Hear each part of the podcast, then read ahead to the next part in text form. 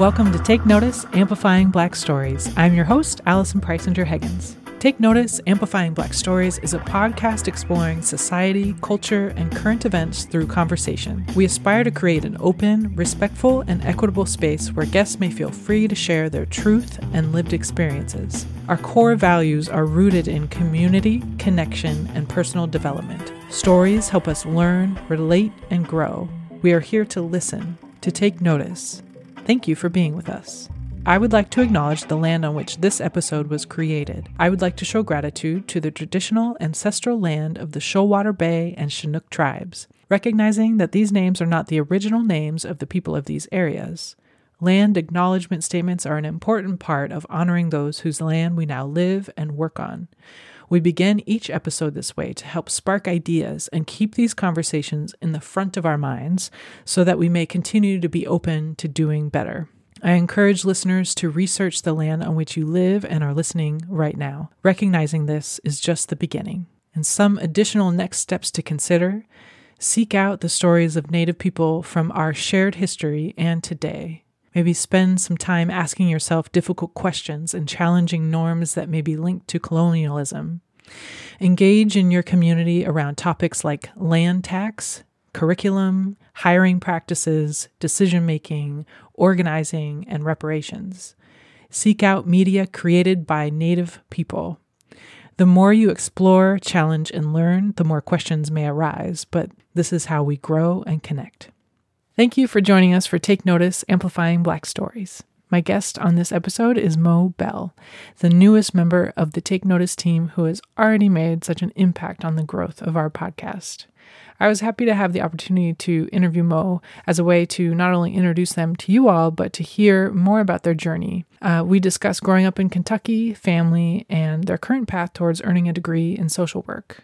And I just want to thank Mo for being open to doing an episode and also just being vulnerable and open to sharing many of the aspects of their life in this episode and in our conversation and in conversations that we have weekly. We tend to go on tangents, which is great. And it's a lot of fun to work with Mo. So thank you, Mo. Mo is a non-binary expressionist, freelancer, medium, traveler, and a MSSW student at the Kent School of Social Work at the University of Louisville. They were born in Lebanon, Kentucky, and currently reside in Louisville, Kentucky. Their work focuses on the abstractions of life and death. They often find solace in life's exploration. They are the social media manager for us, for Take Notice podcast, but also for Oh Hey Coach podcast and Home Appalachia. Their works are published in Loch Norse magazine and in Queer Kentucky's online columns, and that work being poetry. You can find them on Patreon if you search for patreon.com/transforthought or on Instagram, search for @transforthought. Thank you for being with us, and please enjoy my conversation with Mo Bell. Welcome, Mo, to this side of Take Notice. You've been helping me with the marketing on Take Notice for the past, I don't know how long it's been now, a couple months maybe? Or not, maybe not even a couple. Maybe it's been like a month and a half. And you've been doing amazing, and it's been awesome. And I'm excited to have you be on this side of the podcast and hear more about your story and to be able to share more about your story. How are you today, Mo? I'm good. There's a weed eater in the background, so I'm sorry. That's okay. I can't hear it. Okay. Hopefully it doesn't come through. You're good. I am good. Just ate a banana and peanut butter smoothie, so that just kind of lifted my spirit a little bit. It's getting kind of tired, but we're good. Mm-hmm. Yeah, you started a new job this week, yeah. I started one this week. Here's my cat. Hey, who I never let on the couch. Okay, he left. Started this week at Days Espresso in Louisville. I am a barista, which is cool because it's been a while since I've baristaed. So it's kind of nice to get my hands moving. That's cool. Yeah. So you've done it before? Yeah, for just about 4.5 years. Oh, okay. Yeah. Okay. And you said it's just a few steps from your place, right? Yeah, literally a 6-minute walk. It's amazing. That's nice. Turn the corner and then I'm there. Mm-hmm. Yeah. You're in Louisville, Kentucky. Yes, and, I am. So how you grew up, did you grow up in Louisville? You grew up in the Midwest, but where in the Midwest did you grow up? Yeah, well, some people kick Kentucky out of the Midwest, but I think that we're in the Midwest still. Oh, okay. Okay. Yeah. But it's okay. No shade. See, I'm from the West Coast completely, so I know nothing. What would some people say Kentucky is? What section then? Is that some people South? Are like, it's the South, but then other people are like, it's not the South. And then it's like a whole thing. Oh, okay. Yeah. But I'm originally from Lebanon, Kentucky, and that's like an hour and 15 down the road. But yeah, I've been in Louisville for a little over a year now. It was like a year at the beginning of November. And it's been nice. It's very different. I moved from Lebanon to Covington, Kentucky, which is like near Cincinnati, in 2012. So that's been like 10 years ago. And I've been kind of away for 10 years. So okay. Yeah. Yeah. What brought you up there? I went to school at NKU, Northern Kentucky University, and studied a Bachelor of Arts in Integrative Studies. I was really active as a student, like really active. I think I was part of 5 student organizations. I worked a part-time job on campus, and I worked a part-time job off campus, and then was a full-time student, which is crazy insane to think about. Those are some packed days, yeah. Mm-hmm. Yeah, and like a lot of the things that I did too, I worked in the LGBTQ Programs and Services office as a student programming research assistant, so I spent the majority of my days like spending with students, but also like programming events that were happening on campus because the office was new. It was like the first year for the office.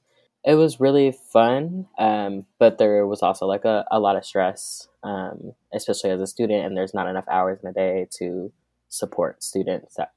I also was a student, but I wasn't really doing a good job at taking care of my mental health, but I was willing to give the resources to other people because that's just who I am, which is a whole nother thing. But I'm in therapy now, which is good. Yeah, but it was very cool. I honestly didn't think I was going to graduate. For the longest, I wanted to drop out at my 3-year mark, because I was just like, I'm not doing anything. I'm just here to learn, and I don't know why I thought like learning was so bad at one point. So I kind of like kicked out of that. My advisor at the time helped me. Shout out to Jeff Gurdon. He's amazing. But yeah, he really helped me a lot, and believed in me, and like believed in who it is that I am. I also was coming out as like queer at the time, and it was just, that was a whole battle. I came out as like when I was 12, to my parents, and it was like, this is the phase, all the things that people hear, and I was like, this is not a phase. I still am very gay. I'm still very, very, very there. And I don't plan on leaving anytime soon. Me and my partner crack up. Like, we have jokes about that all the time. But it was not a good space to come out into, especially growing up in a, like, between a Methodist household and a Baptist household. So it's like the mixture of all the things in a Catholic town. So yeah, very weird. But yeah.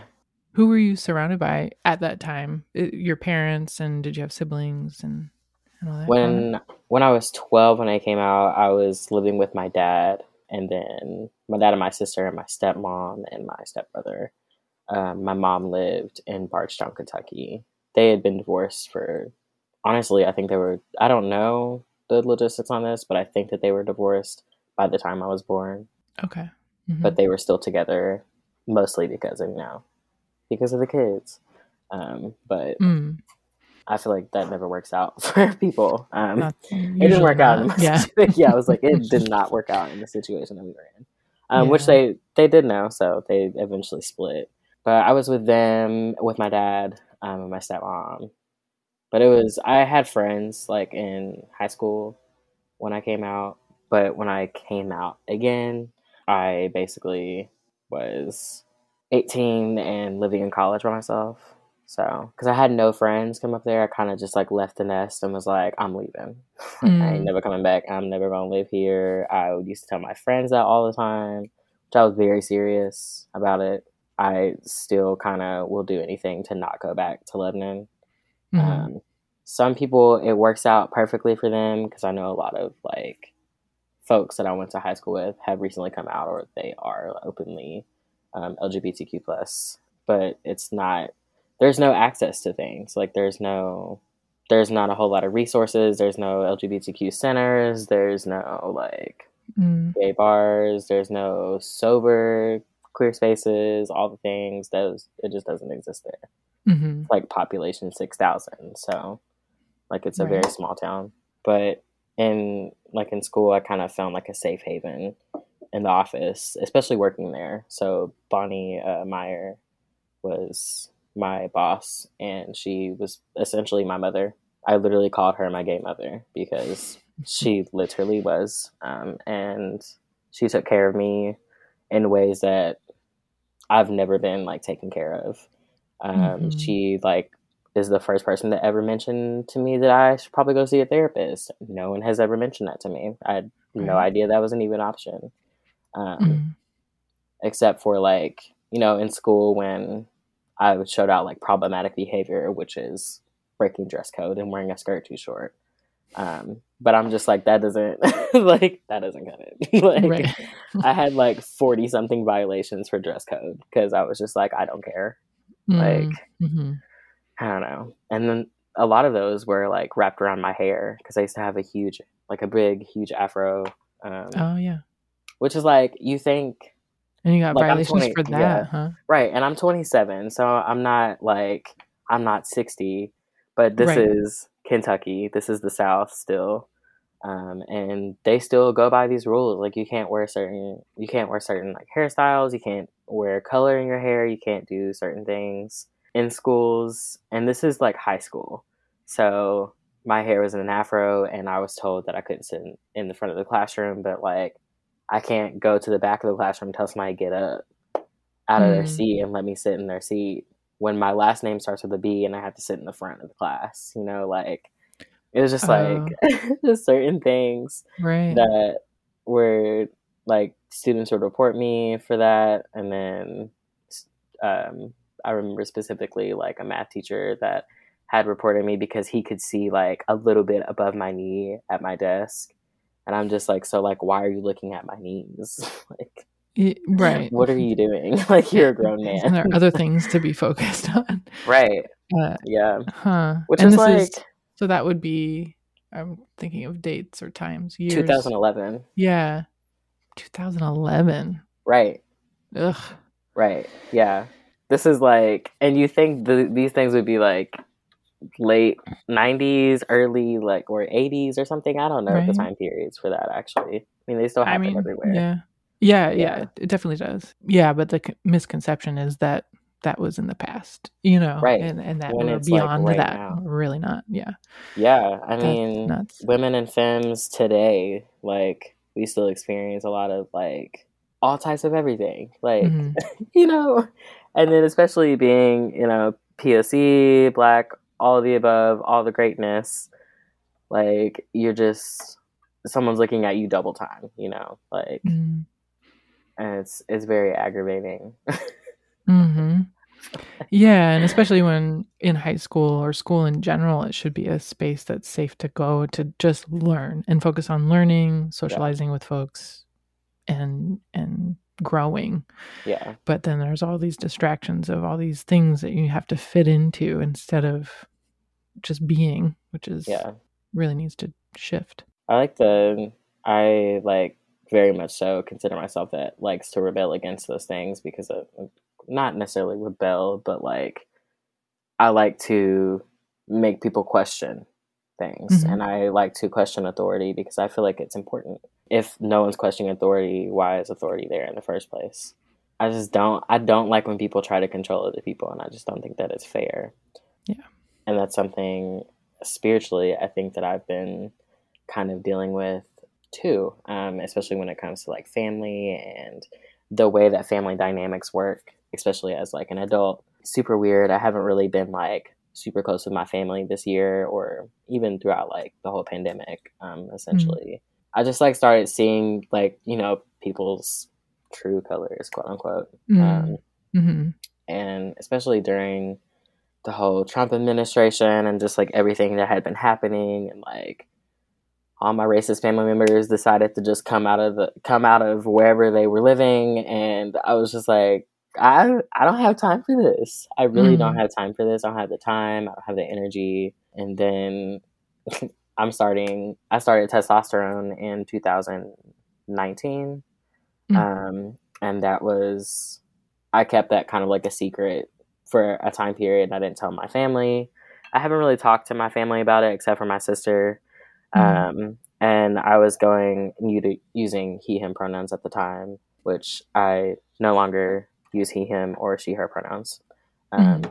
They, them, all day, every day. But it was just, it's really hard to explain that to someone when it's such like a personal spiritual thing for me that I know that they're not going to understand it 100%.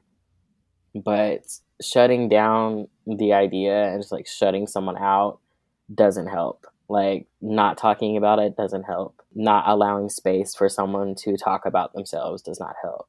And like also brushing people off to a therapist doesn't help. And I've just been like focusing a lot on like community and like what that means this year specifically. Yeah. It's been wild. Yeah. Yeah. Yeah. It sounds like a lot of growth and change and sorting things out. Yeah. Yeah.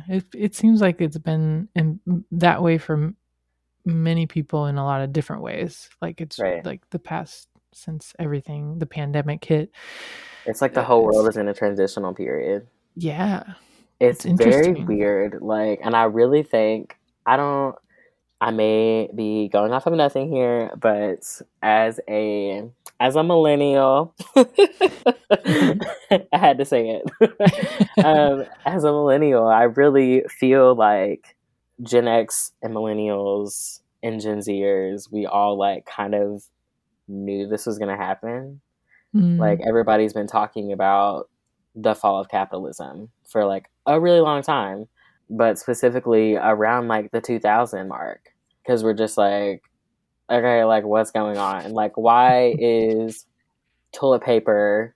Literally, I'm just using toilet paper as an example. But I specifically remember last year toilet paper being $20 for an 8-pack. It was a whole thing, yeah. And I was like, "We're just right." And I'm just like, "Are we in a free market? Like, when did like?" Yeah. The free market is like, yes, but like also what's going on? Like, why? I can't afford that. Right.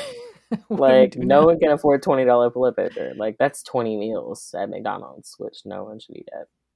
True. But as an example. Right.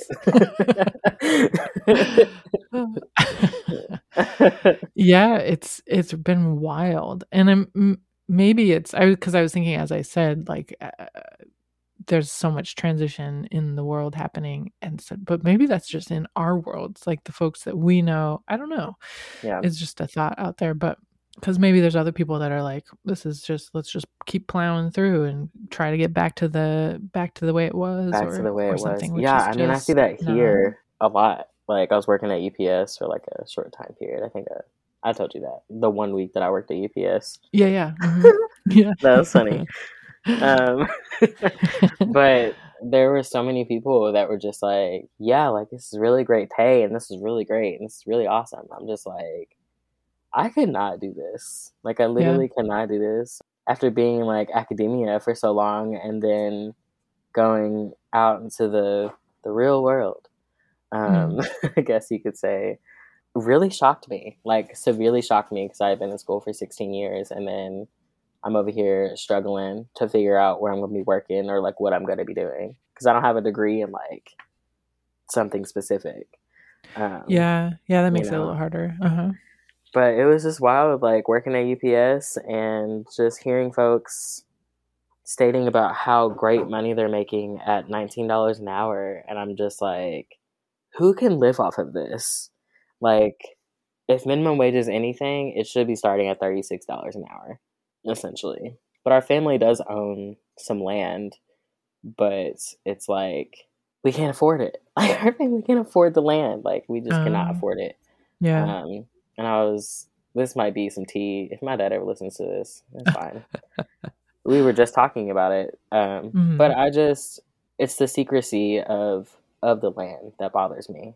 And before I got on here, I was actually talking to my roommate about this, which is kind of, it's kind of wild. But my family is, we essentially have some land. We've had a lot of family members pass away. There is some money due on the land. And like the folks of the generation before me, my parents, my dad, his siblings, are essentially supposed to be taking care of the land and paying for it and all the things. But it's just really expensive. Like, it's too expensive for them to pay this amount. Like, I can't even imagine putting anything down on this land now because I don't know how much they bought it for. I know it was like super cheap, what we'd see today, I guess. So it's probably around like $150,000 or more. Who knows? I don't know the exact number, but no one wants to talk about the separation of what's going on. Like, there's no like communication about who's going to be delegating what. Like, it essentially is a business. Like, the land is the business for the family, right? But family and business sometimes just don't work, like, at all. True. Yeah. But also, like, if money and capitalism was not a thing, the land wouldn't have to be paid for.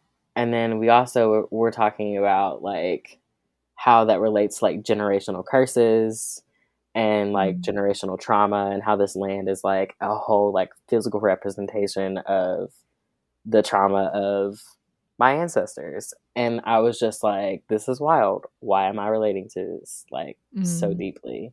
I mean, it's honestly a thing because, like, when I go home, like, we don't talk to each other. Right. Like, we turn the TV on and that's me hanging out with the family, which is, like, great. And, like, spending time is great. But also, like, I am, like, there's so many other things happening in life that is affecting everyone else. I can't just focus on myself and just sit in my, like, comfort. But also, I'm just like, Black people deserve peace. And I'm like, maybe my dad just wants a peace. But it's like this whole dichotomy of, like, I don't know what he's thinking or, like, what he's going through. Right. But I'm not really close to him. And I have this whole life outside of him, which, like, I love him, but I'm like, come on now. Come on now. You know? Like, but yeah. Yeah, yeah. It can be, depending on what I've learned anyway, is that for certain generations or just for certain people, depending on what they grew up with, it's hard to break out of that comfort zone of, you know, if they're used to having a lack of vulnerability, I suppose, then they're probably wanting to stick with that lack of vulnerability or what, you know. So it can be hard when you're, like, ready to, like, here's all the stuff, let's just be, you know, and go through it all. And then the other party's like, I'm what? You know, doing their own thing.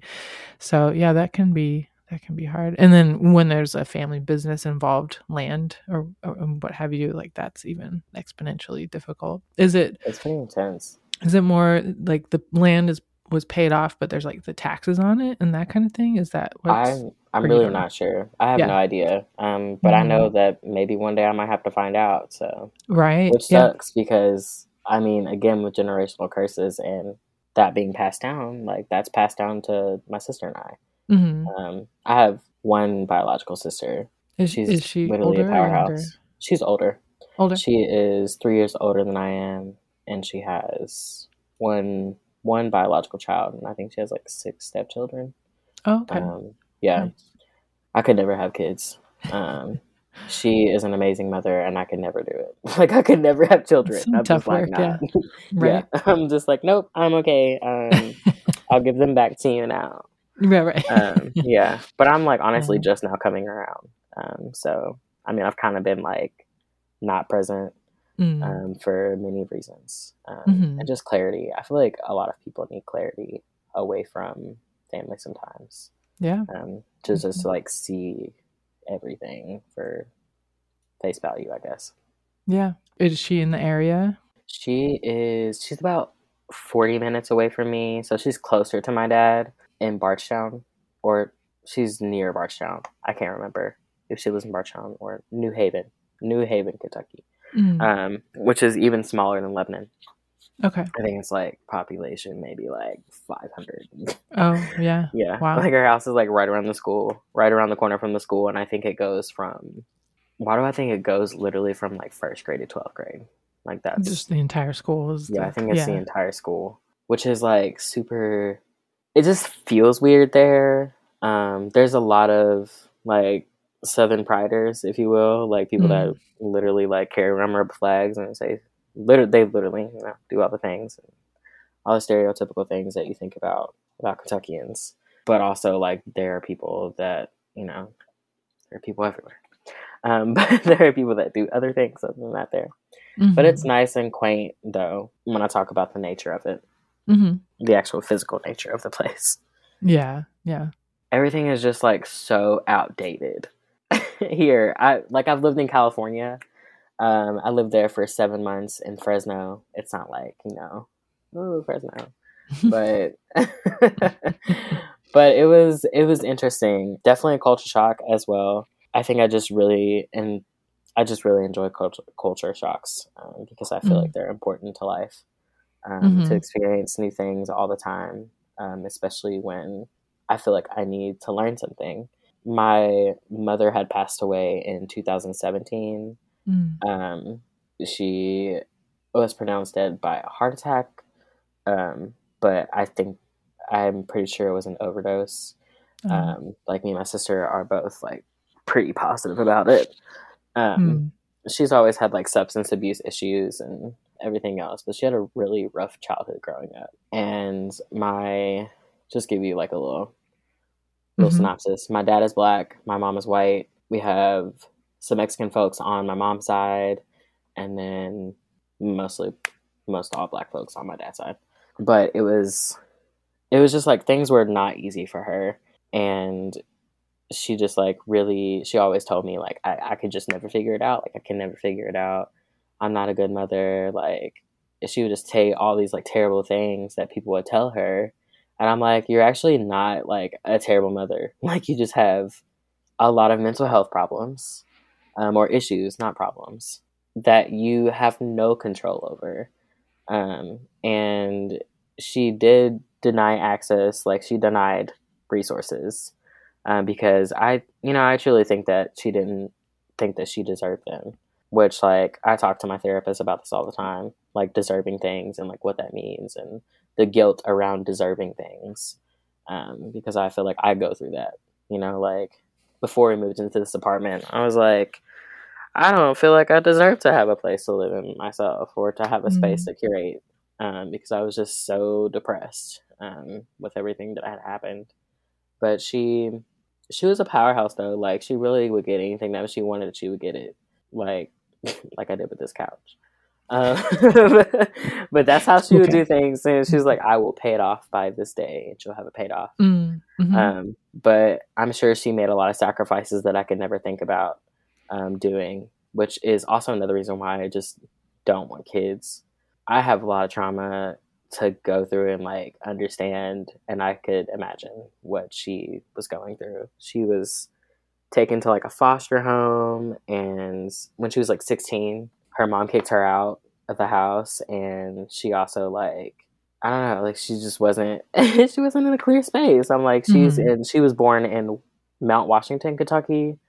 It's about the same population as New Haven, where my sister lives. And it's like right next to Springfield and everything else too. So it's just not, it just ain't it. Like it's not it to me.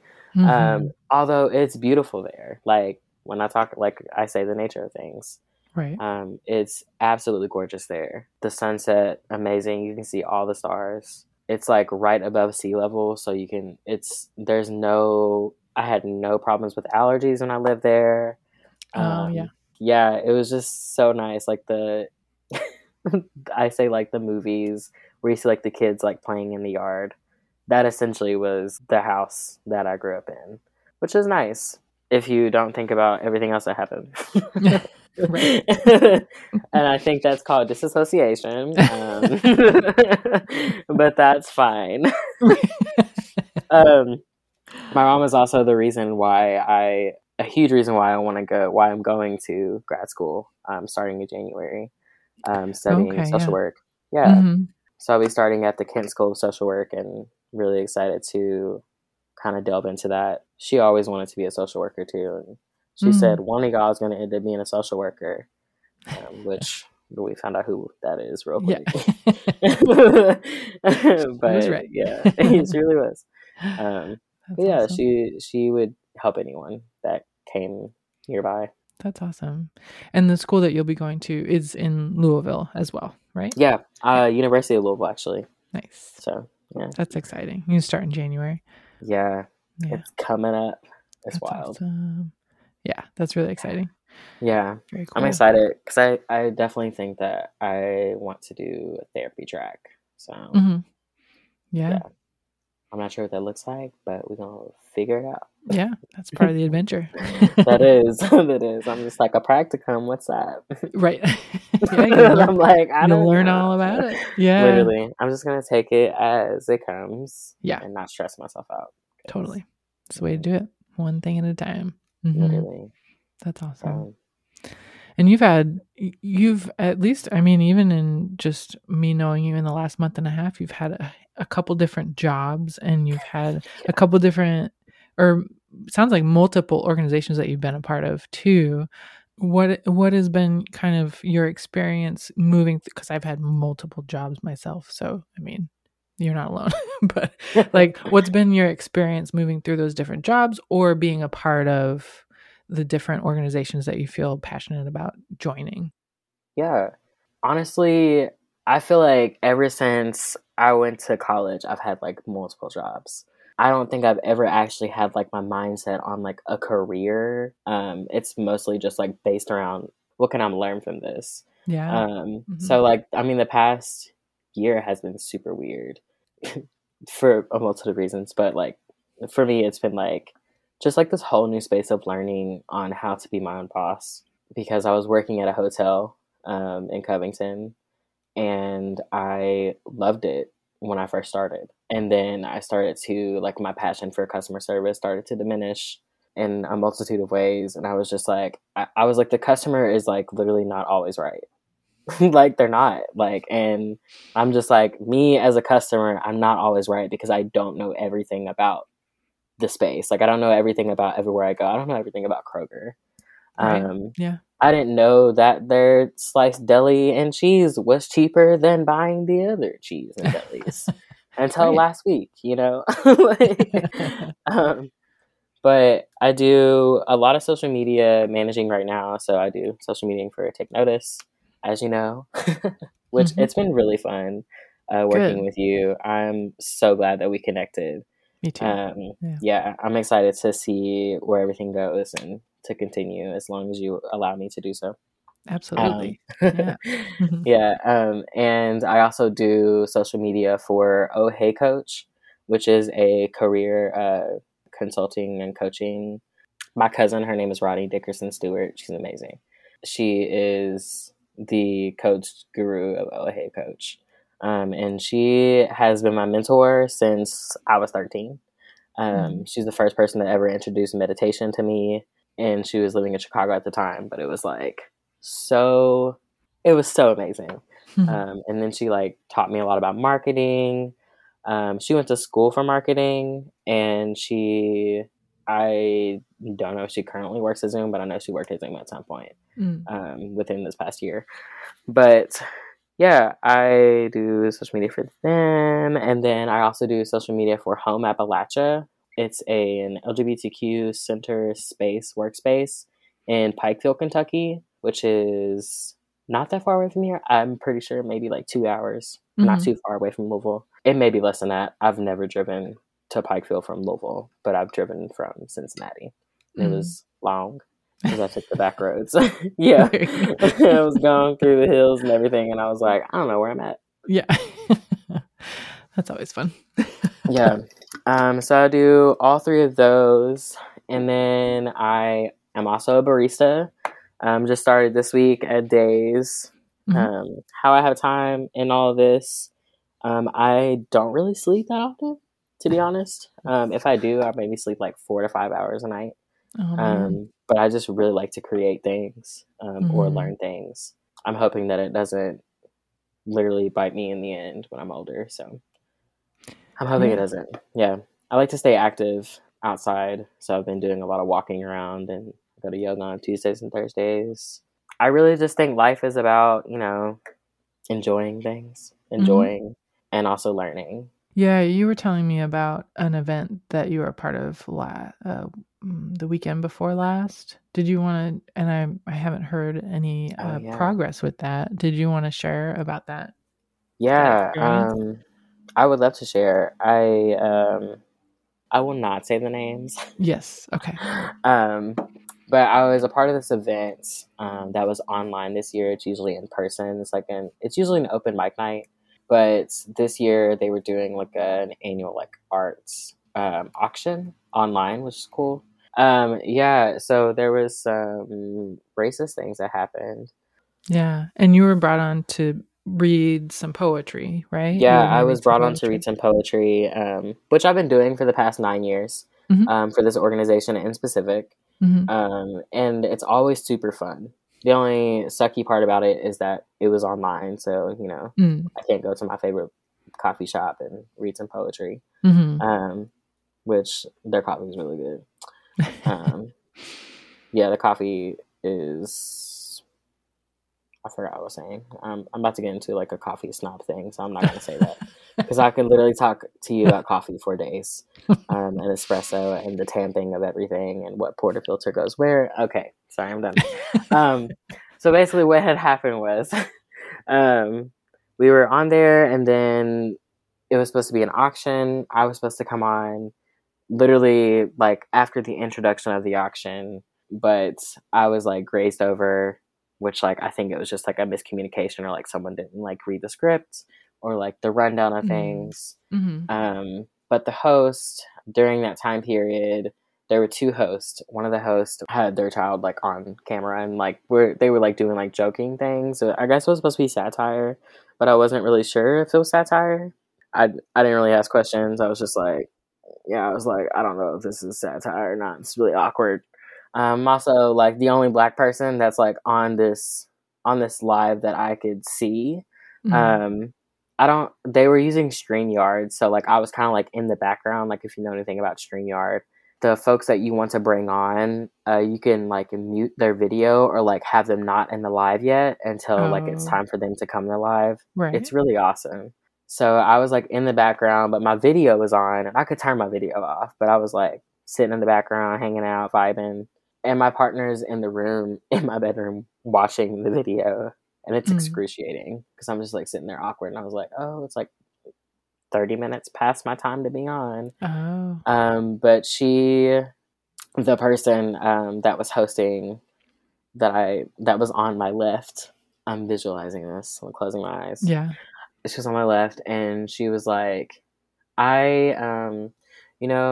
just want to go ahead and state that all the proceeds for this is goes to this organization, because we were inclusive and all these things. This is how she starts it.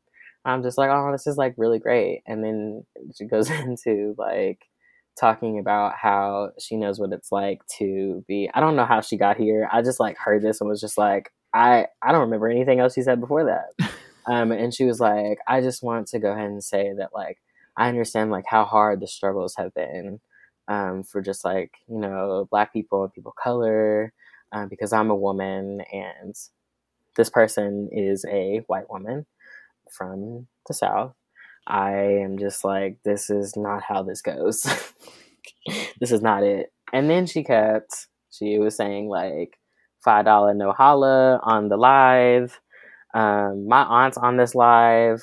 I got two cousins that hopped in on the live. My partner's watching the live. And I'm just like, I'm not the only Black person that's seeing this, right? And I was just like, where's my community at? Like, I was just like, I don't know what's going on. But I'm like muted. So I like finally turned my I was just like this, like my eyes were like wide open and I'm just like, is she really doing this? Mm-hmm. But one of the hosts that's in the background with me can see my face because I had my video on, and she was like, I think it's time for you to bring Mo up. And I was just like, yeah, I have to hop off here in like 5 minutes. Because, I mean, I had plans. Like, I had plans that night. And I was, like, way over time. Yeah. I couldn't stay for the whole live. I didn't know how long it was going to last. It was supposed to be an hour. Definitely lasted like more an hour. But it was just, like, not okay. And I mentioned to them about the whole thing, about how it was just, like, really unprofessional and also, like, really racist that she said that. And that I understand, like, the struggles that women have, but there are also struggles that Black people have. And I feel like I'm always the person that calls people out, which, like, I don't mind being that person, but also, like, why is it always gotta be the Black person that calls somebody out? Mm-hmm. And I'm just like, nobody else said anything. The person that organized this event and, like, invited me onto this literally was egging on for someone to, like, dab during the, dab for, like, people to come in on the auction. And I was just like, this is, like, to me, this feels like appropriation of Black culture. And it was just like this whole thing. And it was just like, it was crazy. And I talked to my partner about it, and they were just like, you were not in the wrong. And I was just like, good, because I really just needed to, like, come back in my space here. Like, where am I? Happened? Yeah. But I sent them an email. I sent it directly to the person that asked me to come on and read. And they were, like, you know, really professional about it. I told them that I just felt really uncomfortable, and that if they're going to be inclusive or, quote unquote, say that they're inclusive, then essentially don't bring Black people to the table and say that you're inclusive and then literally slap them in the face with it. Mm-hmm. Like, because that's not how that works. Like, you can't do that. I've been on so many boards in college where that's happened, where like they just want people in seats and they don't want to listen to you talk, or they don't want to hear your experiences. And like a lot of students and a lot of people are hurt by that. If you want me to talk about what I went through on campus as a Black person who's queer, listen to me. Don't just have me here record my story, throw it out to the world, and then tell everybody you're an inclusive campus, or like you're an inclusive something, or, you know, like that's, it's propaganda. Like you are doing exactly what our oppressors have been doing for years on end. And it just, the cycle never ends if that just continues. But the action, I recommended them to potentially go to like sensitivity trainings and everything, and was like, I can give you a recommendation if you need them. I'll happily sit in on them, whatever. I will travel to said city and participate in them if you would like to have someone in person, because that you can't be doing that. Like, you're representing the state. Like, you're representing the state of Kentucky. I'm like, nah, we can do that. But they later sent me an email. It took me forever to like respond to them, because I was just like, I don't even want to talk to you, but like I want this to happen, and I want this to not exist anymore or happen again. But they sent me an email back and basically told me that they are going to be in sensitivity trainings, that they have those already planned. And I was like, cool. And then they asked me if it was okay that they mention that I said something, but it could like not necessarily be anonymous. So I guess they would have to like tell them who said it. And I was like, you know, this is really invasive, but like, yes, that's okay, because I am who I am. So I don't really mind if it's anonymous for me. If somebody was going to do something to me, they would have already done it. Like, you know, I was just like, I don't know. But yeah, they're doing those. And then the host followed up later in the week and sent an email to everyone on the listserv for this organization, which is like thousands of people. This is a grassroots organization as well, just to give people some hindsight. Yeah. So she like essentially like apologized and stated that she is working toward being a better human, essentially. And I really appreciated that, because yeah, I just think that that's a good way to approach the situation, is to just like go ahead and state your faults. Let everybody know that what you did was wrong, because this live was literally there. I think it's still accessible to people on Facebook. Yeah. And I was just like, this is, I don't know. This is not okay. But I'm really happy that they're going through like sensitivity trainings, and I'll be excited if they like have me come and like talk about what I think with that, and just like how inappropriate that is. 'Cause I would be completely down to, because they're, you know, not bad people, but, you know, just not conscious white folks at the current moment. Right. But we all working. We all working to make the world a better place. Mm-hmm. And it's not an easy road to get there. Yeah, yeah. That's good to hear that they took your thoughts, absorbed them, and are at least making steps. I honestly did not expect them to say that and like take the response, because I've not had good experiences calling people out. Yeah. Yeah. Yeah. That's a big deal then. Past 10 years. Uh-huh. Yeah. Yeah. Yeah. I mean, there's so many directions that it could have gone for sure. I imagine that's a little nerve wracking to broach. Yeah. Yeah. I was like, is somebody going to show up at my doorstep or like what? Right. Like, right.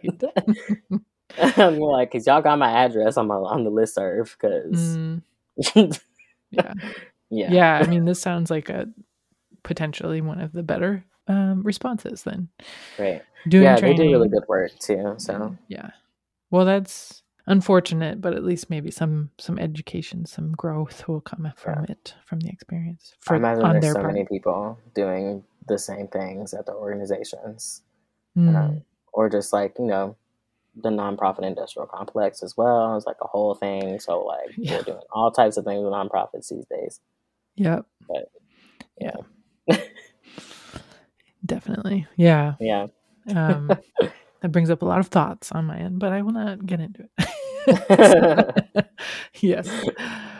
Wow. I'll happily talk to you about it. We can talk about it some other time. Whatever. Yeah. Yeah. You text it to me. I don't. There you go. I think some of my thoughts we have talked about previously. So, but yes, we talk about whatever, whenever. That's, and we do. We do. Yeah. We should record all of our meetings. We really should. Yeah. That'd be pretty good. So let's see. Curious what or who or what has been your most or your biggest influence, either growing up or in choosing your career choice that's coming up, social work, any of that? What comes to mind? So many. Do I have to choose one? No, you can share whatever comes to mind. Cool. Most specifically, when I think about social work, my mom is like my biggest influence. We didn't have the best relationship when I was growing up. And we did not have the best relationship throughout my entire life. And her entire life, let's put that, her life with me. Mm-hmm. But she was just really passionate about people. And she loved people, even if you had nothing, she loved you. Sometimes she was not good at showing it, but she did. She really did. She always wanted to go, and she always wanted to go back to school. She never, I don't think that she finished high school, to be honest, but I think that she got her GED, and she worked in nursing homes. She loved the medical system and just learning everything medical. She essentially was a social worker without a degree.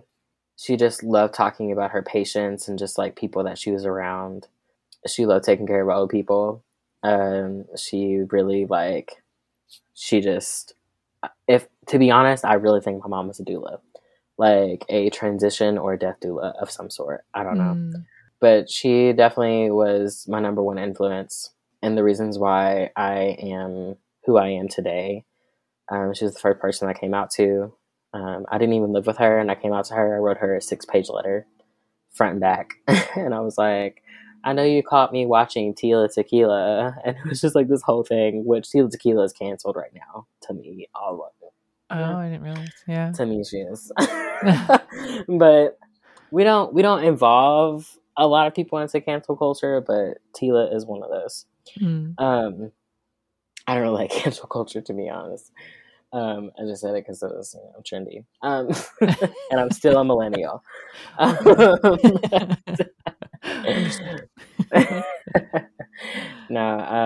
But yeah, my mom and then my cousin Ronnie she's been great, especially with support for many things. Like I'm the weird kid in the family. I'm the one that still listens to Screamo and they thought it was a phase. All these things. I literally dress mostly goth attire. Every day I'm wearing black, probably all black. If I wear a color, I'm probably going to a rave. But my cousin, always just reminded me to, be my authentic self, whatever that looked like. And Bonnie Meyer, Meredith Smith. There's so many people that, influence who I am. My roommate influences me. She reminds me to not be so rageful or angry, because I can be a lot. I am an Aries moon, if anyone wants to know. And a Gemini sun, so that's a huge mix of all types of things. But so many things, so many people. Well, I think that's really cool that even though you may have had a difficult relationship with your mom, she's still the biggest influence, and how that can happen. I think that's really special. Yeah. I agree. I get really emotional when I talk about her because, she's not here. Yeah. But there are moments where I want to call her and just tell her something that I've done just so she can hear it. She wasn't necessarily present. She didn't go to any of my graduations or anything. Sometimes she also wouldn't show up to pick us up for visitations. Excuse me. But also I still love her. I still love her.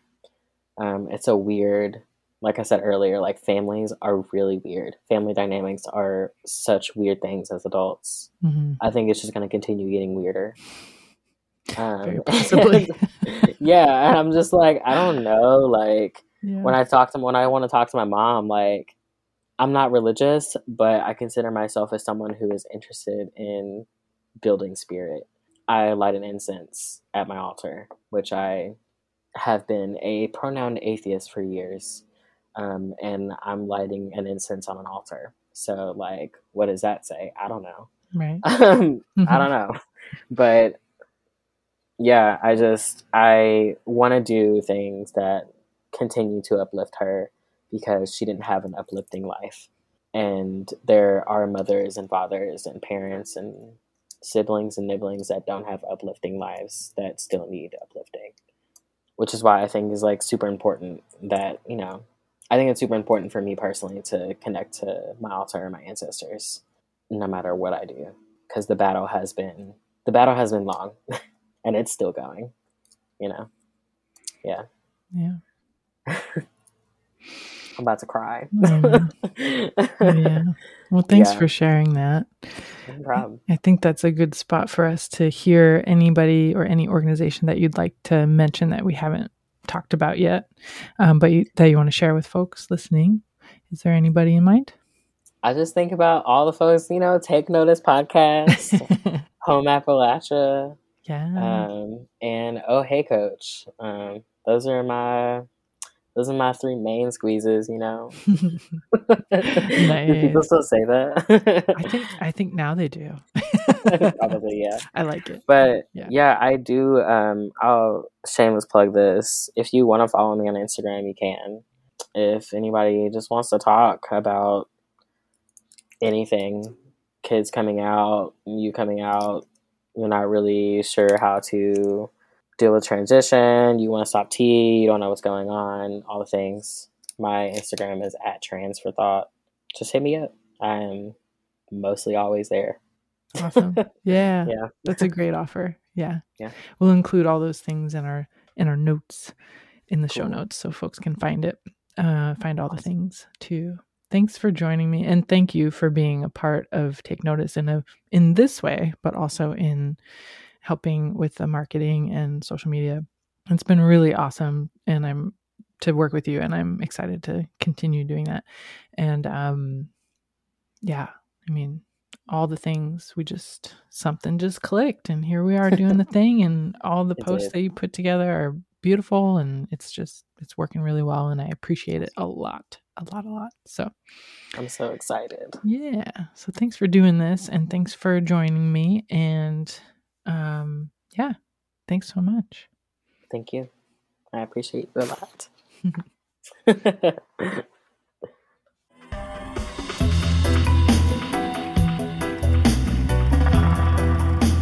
Thank you for joining us for Take Notice Amplifying Black Stories.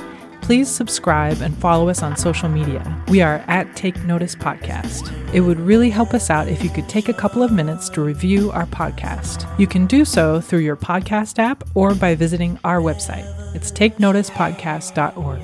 Thank you for your support. Take Notice Amplifying Black Stories is produced, hosted, and edited by Alison Preissinger Higgins with help from many. Music by Version Big 5 featuring Darius Higgins. Thank you for being with us, and thank you for taking notice.